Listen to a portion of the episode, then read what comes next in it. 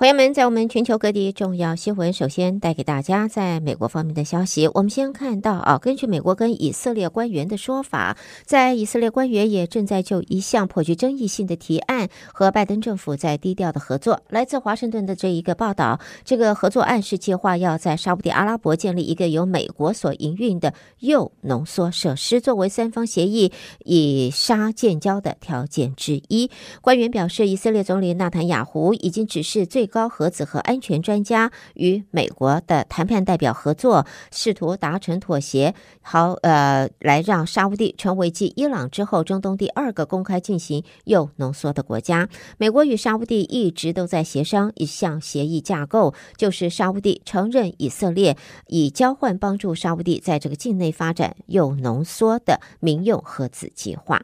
而在这个是乌克兰的总统泽伦斯基昨天赢得了美国总统拜。拜登慷慨支持和提供防空武器的承诺，但是呢，泽伦斯基也提出警告：如果共和党借国会议员来削减美国的军援，俄罗斯恐怕最终还是会战胜乌克兰。在泽伦斯基昨天在白宫椭圆形办公室和美国总统拜登啊、相聚啊讨论，那么也表示感谢美国所提供援助来对抗俄罗斯的恐怖行动。两人在美国前总统华盛顿和林肯的肖像画下方，也看着准备好的题词卡发表谈话。泽伦。司机也感谢美国国会的大力支持。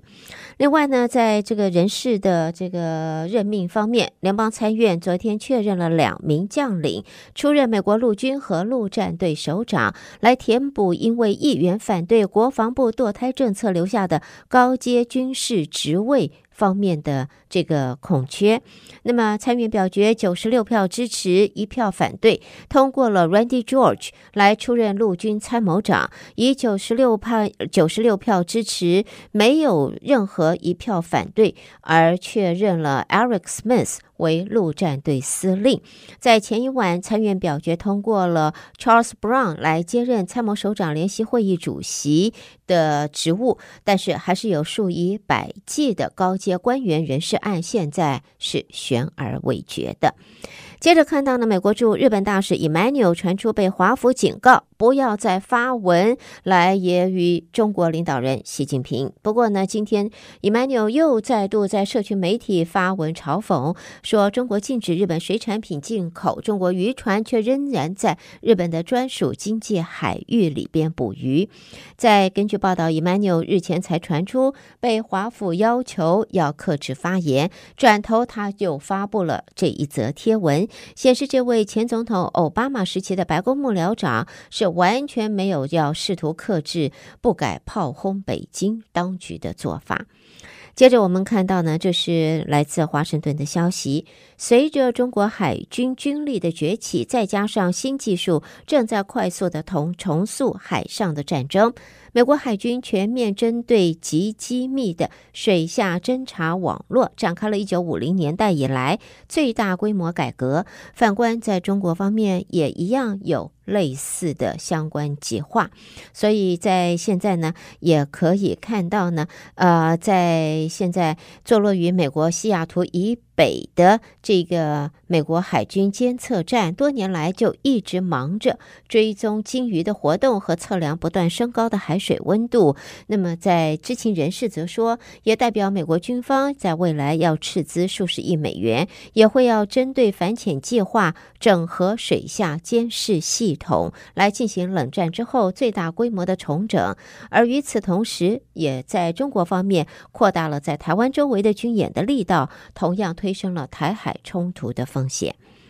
接着看到，这是在英国《金融时报》有报道哦，美国总统拜登等领导人这个月稍早曾经在 G20 啊二十国集团的峰会中，就加拿大指称印度参与谋杀锡克教分离主义领导人一事，向印度总理莫莫迪表达了忧心。在这一个呃消息是援引三位消息人士的话所做的报道，而白宫方面并没有对此有任何的回应。G20 印度峰会落幕几天之后，加拿大的总理杜鲁道就在这个礼拜稍早在国会演说时，也公开指控印度的特务可能涉及相关的案子。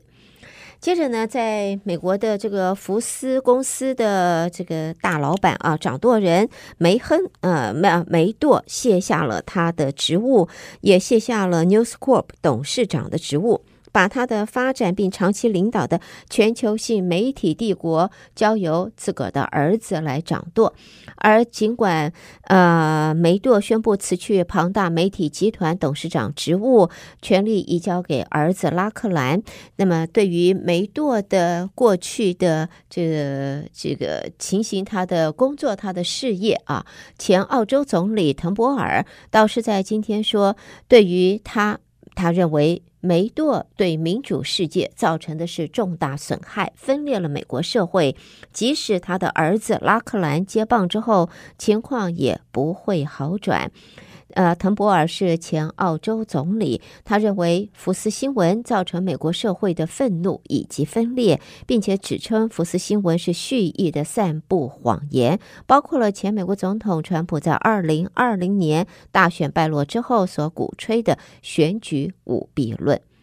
好，新闻方面，我们也看到呢，就是有多个社群媒体贴文说，因为美军的气象武器实验而导致夏威夷毛伊岛在八月间发生了九十七人死亡的大火。那么，美国之音 VOA 则在今天说，这是一个假讯息散播，它是由中国政府所支持的网红所策动的。在报道中说，虽然中国外交部发言人毛宁在记者会上表示，所谓气象武器说法最先来自美国媒体，而中国若干媒体和自媒体只是援引和转载，真正散布虚假消息的是《纽约时报》。那么在这里则指出，毛宁的指控是错误的。《纽约时报》的这篇文章在报道表示，是针对五家机构研究人员展开调查。好，我们在这里带给大家，这是在美国方面的重要新闻。德州中文台，我是胡美健。而接下来，我们要把焦点转到国际新闻方面，请和我继续一同关心。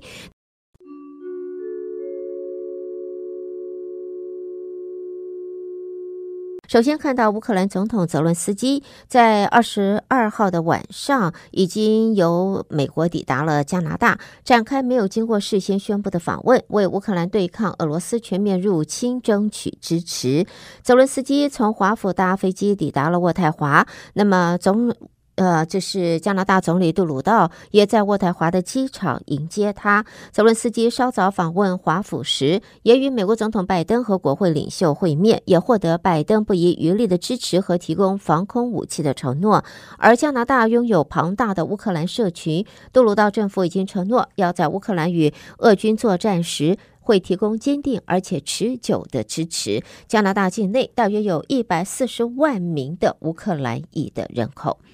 另外，在布鲁塞尔方面，今天所公布的一项欧元区重要调查显示，欧元区九月经济活动进一步的萎缩，但是下降的速度已经放缓。在 S M P 呃这个 Global 发布的九月份欧元区采购经理人指数，这一个月的 PMI 已经上升到四十七点一，这个指数低于五十是代表萎缩的。而欧元区九月经济活动还是萎缩，只是下降的速度速度现在放缓了。另外，英国国王查尔斯三世在昨天承诺会竭尽所能来强化英国跟法国之间的关系，并且说，法国这个英国不可或缺的伙伴，也应该一起应对与气候相关的紧急情况。英国是希望强化在脱欧之后与法国之间的关系，因此查尔斯三世前往法国进行为期三天的国事访问，而此行是他的第二天。查尔斯三世在法国参议院发表了谈话，也把英国跟法国和个人嗯以及呃政治的看法融合一起，赢得了在场议员们的起立鼓掌。接着看到来自加拿大方面，呃，加拿大总理杜鲁道在昨天呼吁印度要配合调查锡克教分离主义者尼贾尔的命案。这个礼拜稍早，杜鲁道曾经说可能有印度特务涉及这个案子，引发了两国的外交争端。在现在，杜鲁道是在联合国大会的场边，那么表示呼吁印度政府和加拿大合作，建立程序揭露这个案子的真相。印度当局。则驳斥杜鲁道的指控，并且反控加拿大窝藏了恐怖分子和分离主义分子。好，接着我们看到来自跟这是日本相关的，日本的新任外务大臣上川洋子，昨天在。美国纽约是是第一次和南韩的外交部长朴正会谈，确认将会进一步的推动日韩关系持续的密切合作。除了这个南韩的外交部长之外呢，上川在昨天也与联合国秘书长古特瑞斯进行会谈。那么，在上川和南韩的外交部长会谈时，也就南韩政府支持解决北韩绑架日本公民的问题致谢，并且说希望可以继续合作。两人。同时，也针对印太地区的情势、俄罗斯和北韩领袖会谈等北韩情势交换意见，并且对于北韩以前所未有的频率发射呃这个弹道飞弹等问题，表示同样的感到担忧。另外，日本和加拿大政府则在昨天签署了备忘录，在供应车用电池和原料，再加上探勘重要矿物等领域强化合作，期盼可以减少对中国方面的依赖，以及进一步接近美国市场。在日本经济产业大臣昨天在加拿大的首都渥太华跟加拿大政府签署了备忘录。另外，在这里也看到，美国陆军和日本的陆上自卫队九月十四到二十三号举行联合的年度军演“东方之盾二零二三”。美军小型登陆艇部队是首度的和陆上自卫队共同训练、演练、搬运以及补给离岛地区的物资。美军小型登陆艇部队是由冲绳本岛运载弹药、模型、食物、车辆等物资到鹿儿岛县的这个啊、大岛鸣濑港，而日本陆上自卫队随后用呃民用起重机把这一些货柜还有机动车搬下登陆艇，然后利用货柜和呃把它运到三里外的运动公园，再把物资搬到内地。好，接着我们在新闻最后看到是印度啊，印度国会通过了一个妇女保障席次法案。在总统签字之后，就可以成为正式的法律了。一旦开始实施，印度国会下议院和各省省议院将为来自弱势族群的女性要保留百分之三十三的席位。印度国会呃举行了特别会议，司法部长同时也是下议院议员，是在十九号提出了妇女保障席次法案。法案呢在呃下议院已经通过，上议院再接着也通过，没有人反对。印度国会在这个期间的特别会议中，还移师新建的国会大楼去开议。妇女保障席次法案是成为印度国会在新任大楼所提出的第一个法案。朋友们带给大家，这是在国际方面的新闻。美国和国际新闻之后，我们要稍微休息一会儿。你收听的是德州中文台，我是胡美健。而在接下来呢，呃，回到新闻之后，我们再一同关心的会是来自两岸方面的重要消息。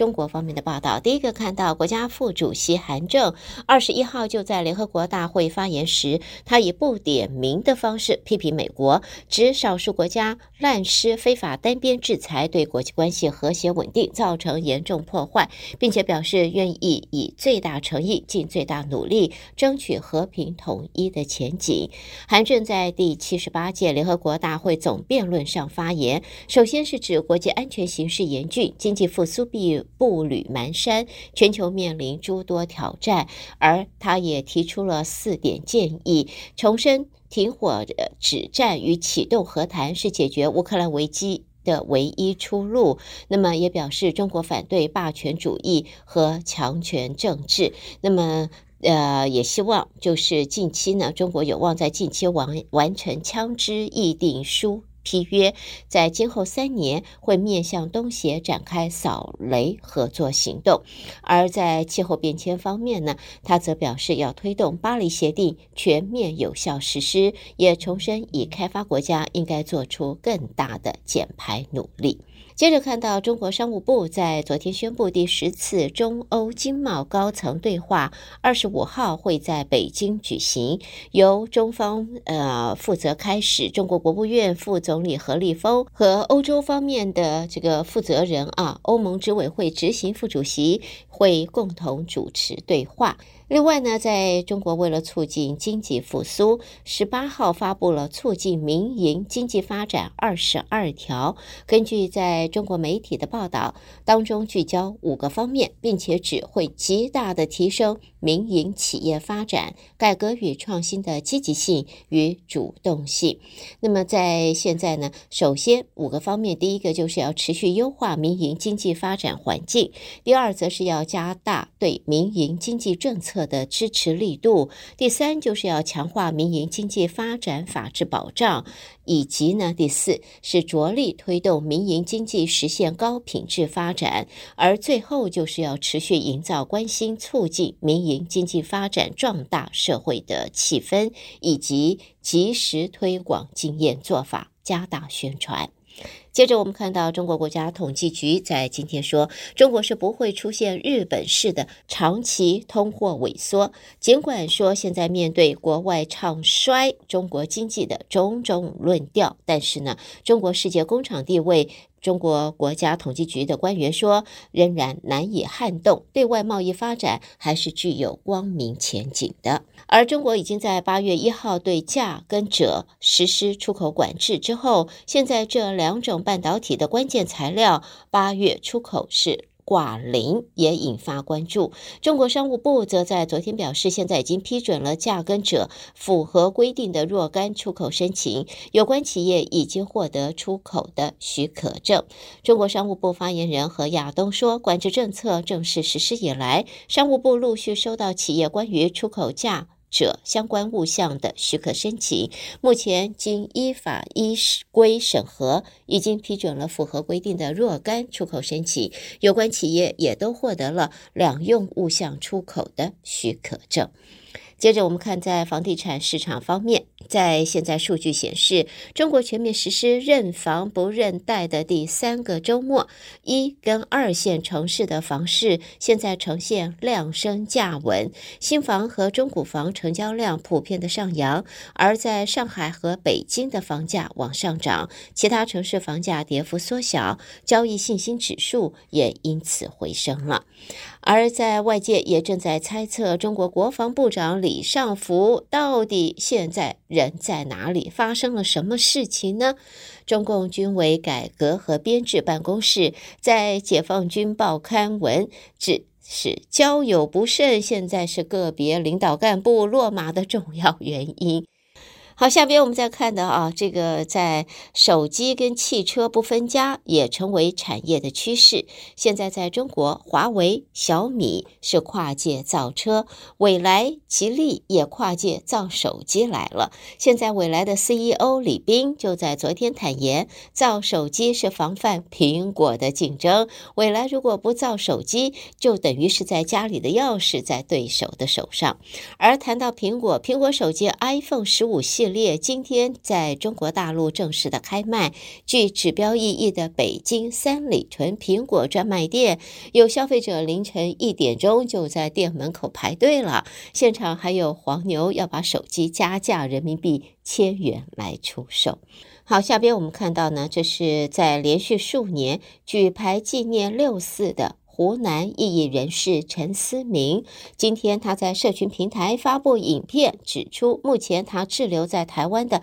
桃园国际机场，期盼能够获得美国或加拿大的政治庇护，希望台湾不要将他遣回送中国。这一名中国异议人士陈思明在台湾跳机，期盼获得美国跟加拿大的政治庇护。最后看到香港的消息，有报告指出，香港房地产在近年持续下滑，已经回到二零一七年的价格水准了。但是相比还是要高昂，即使高薪人士也得要二十到二十五年不吃不喝啊，缩紧腰带。这个当神仙才能够买到一间呃六百五十平方英尺的房屋。在现在呢，根据这瑞银刚发表的全球房地产泡沫指数，过去两年全球通货膨胀跟利率上升，各主要金融中心的房市失衡的情况急剧的下降。而在香港方面呢，房价还是处于。泡沫风险区域。虽然去年年中到今年年中已经往下跌了百分之七，呃，房价回到二零一七年的水准，但是香港民众收入停滞不前，房屋到现在还是很多人负担不起的资产。带给朋友们的就是在中国方面的报道。你收听的是德州中文台，我是胡美健。而下边我们将把焦点转到台湾方面，和我继续一同关心。在这里再一次提醒朋友们。在这一个星期天下午一点半啊，在侨教中心一零三室，别忘了林心慧林教授带给大家一场很不一样的他的心得、人生经历的分享，就是呢，在你的正职之外，把你的兴趣变成可以为你。带来零用零花的这个备胎啊，这个副业要分享他自己的经验。这个不是亲子讲座啊，是针对朋友们你的。这一个呃座谈，欢迎有经验的朋友一块参与之外，也分享你的心得。林信惠林教授以及何嘉祥会在座谈当中分享他们的经验、他们的做法、他们的心得，希望能够帮助到我们的朋友们，在正职的工作之外，可以把你的兴趣，然后当做一个备胎，为你自己多一点生活的乐趣，然后为自己多一些呃。这个轻松的零花钱，好，我们这个活动是由世新校友会主办，德州中文台协办。那么，朋友们要参加明天林教授的座谈，麻烦请您和德州中文台登记一下，好吗？统计一下人数：七一三八三九一八八零。好的，在这儿呢，下边就要带给大家台湾方面的报道。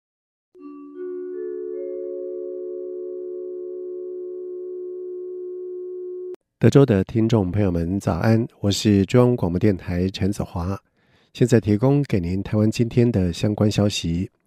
行政院长陈建仁在今天前往立法院进行进口蛋专案报告。陈奎强调，这是台湾头一次大规模进口鸡蛋，在过程当中难免会有疏失，对造成社会的纷扰，他愿意表达歉意，并且保证政府未来一定会改善相关的措施。陈奎说：“这是我们第一次。”大规模的紧急的从国外呃进口，所以在所有的啊进口的过程当中啊，难免会有所疏失，而且造成了啊社会的啊纷扰。那我愿意在这里向社会大众还有啊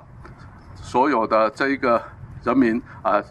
呃表达我的歉意。那我想我们会在这里好好聆听啊社会大众的建议。而对台中爆出两家液蛋厂使用进口蛋制成液蛋之后，产地却标示为台湾，农业部代理部长陈俊奇在今天坦承，是中央畜产会的同仁误解法令所导致，并且强调标错产地的液蛋都已经回到库存，没有释出。针对业者可能因此遭到地方政府的裁罚，行政院长陈建仁则是表示并不乐见，会协助业者向地方政府说明。另外，国民党立委兼在立法院院会质询时，则是质疑当初开放进口的莱猪是否可能以同样的手法混制进入到台湾市场。对此，卫副部长薛瑞元则是强调，到目前为止并没有莱猪进口。针对加工实质转型的稽查，也会持续到明年。另外，农业部长陈吉仲请辞获准，外界有人点名经济部长王美花是下一个下台的阁员。而对此，行政院副院长郑文灿表示，目前没有内阁人事调整的相关讨论。他说：“我想目前内阁团队是希望能够在每一项政策工作上交出成绩。那包括今年的预算这个编列也已经完成，我即将进入预算的审查。那在最后一个会期，也有许多重要的法案必须要通过。那我们会全力以赴，好让这个内阁的任务可以完成。”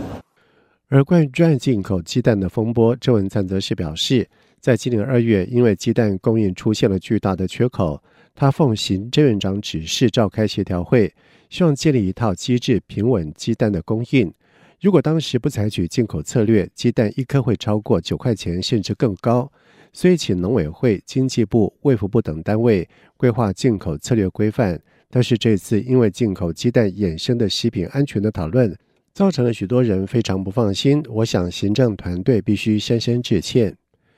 国防部在日前公布的周遭动态，并且罕见点名监控共军福建大城湾附近等地面部队的动态。对此，国防部长邱国正今在立法院受访的时候表示，并没有特别揭露，但是最近敌情异常，国防部除了平常的监控之外，要适时发布，一切遵从实情实报的原则。邱国正说：“对，至于他为什么要这些动作，我们有我们的研析。目前这个状况，他们已经做很久了。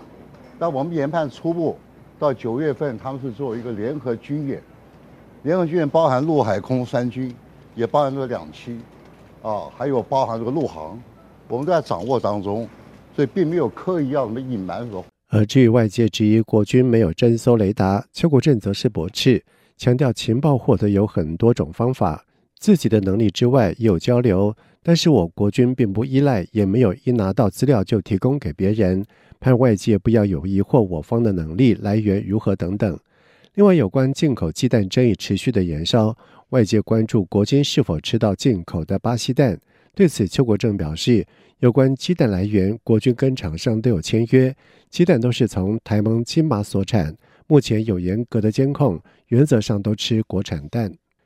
中央银行理监事会决议利率连两动，并且再度下修二零二三年经济成长率到百分之一点四六，低于六月所预测值的百分之一点七二。而对此，经济部长王美花在今天在立法院受访时表示，国际的大机构预测全球的景气、GDP 以及贸易的流量确实都没有很乐观。但就台湾来说，台湾还有很多的商机可以努力拼经济。王美花说：“来讲的话，台湾因为有 AI 的商机，还有啊一些产业的去库存化哈，也比较好一点。那再来就是有一些行业啊，比如说纺织跟运动器材，那因为有亚运、有奥运的这个商机哈，所以呃确实也都会有帮助。所以我们会努力来拼经济。”至于离岸风电区块开发三之一期落幕，外界关注三之二期选商草案作业进度是否预计在九月底出炉。王美花表示，现在正在紧锣密鼓准备相关的草案，仍希望在九月底公布。中央广播电台庆祝九十五周年台庆，除了在台北举办论坛以及台庆酒会，在今天，央广董事长赖秀如更率领央广团队在泰国曼谷举办了。疫后亚洲的展望，应对全球假讯息与资讯战的国际论坛。戴秀如表示，这几年全世界面临许多主要的挑战，全球疫情才刚结束，然而假新闻到资讯战的挑战并没有停歇，假讯息的散布无远弗届，也对民主造成了伤害。戴秀如认为，这使得民主联盟应该更加团结，共同对抗假讯息的战争。他说：“This emphasize our belief that.” Democratic allies should stand united and share greater respons.” Responsibilities in order to reinforce the resilience of media ecosystem. 今天论坛包括驻泰国台北经济文化办事处副代表徐伟民、泰国前进党不分区众议员都到场参加，超过七十位泰国以及东南亚地区的媒体也一起参与。共同探讨媒体从业者乃至于一般民众要如何辨别假讯息。同时，赖秀如也特别感谢 AIB 国际广播协会、西敏寺台湾民主基金会、泰国亚洲中心等伙伴共同协助举办这次的论坛，希望大家能够交流经验，一起战胜假讯息。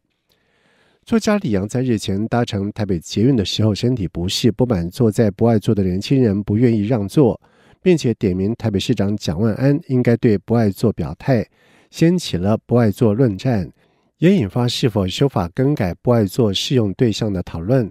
而交通部长王国材在受访的时候则是说明，不爱坐的法源依据是《身心障碍者权益保障法》，其中规定大众运输工具应设置供身心障碍者及老弱妇孺优先乘坐的不爱坐。比率不低于总座位数的百分之十五，主管机关是卫福部。他认为相关的规范可以检讨。王国才说：“哎，只是身心障碍跟老弱妇孺，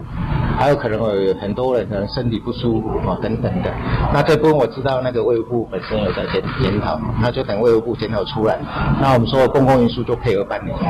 而卫福部长薛瑞元则是表示，现行身心障碍者权益保障法的规定。不爱作为身心障碍者及老弱妇孺优先乘坐，有修法改为有其他实际需要者，而相关的修正草案已经在立法院正等待审查。主计总处在今公布的八月失业率为百分之三点五六，跟七月持平，并且创二十三年同月最低。经过季节调整之后的失业率则是百分之三点四二，较七月下降了零点零一个百分点，也创下近二十三年的单月新低。主计总处国势普查处副处长陈慧欣分析指出。六到八月为毕业的旺季，加上暑期工读生的投入，失业率通常会上升。但是受到内需服务业用人需求带动，今年初次寻职者的待业期明显的缩短，平均失业周数是十四点六周，较去年同期下滑了五点六周。而今年毕业生找工作的机会应该还不错，他说。呃，在初次寻职的寻职期间有缩短的这个部分的话，当然就是呃有看到，就是因为在暑假这个部分，其实也是就是内需服务业的一个商机的一个活络。那其实还有我们长期的环境还是在一个属于缺工的环境状态，所以在今年看起来，毕业生的寻职工作的这个部分，仍然是有蛮多的机会可以找到工作的。另外，因为经济因素，包括业务不振、无法找到工时大于三十五小时工作，以及季节关系，导致周工时未满三十五小时者，八月月增一万人。陈慧欣表示，由于这项指标是在二零一九年疫情发生时才开始统计，如果扣除了疫情时期，其他大部分都会落在十八万到二十二万人之间，目前还在此区间，显示整体就业市场仍然稳定。以上就是今天台湾的相关消息，提供给听众朋友。接下来把时间交给主持人。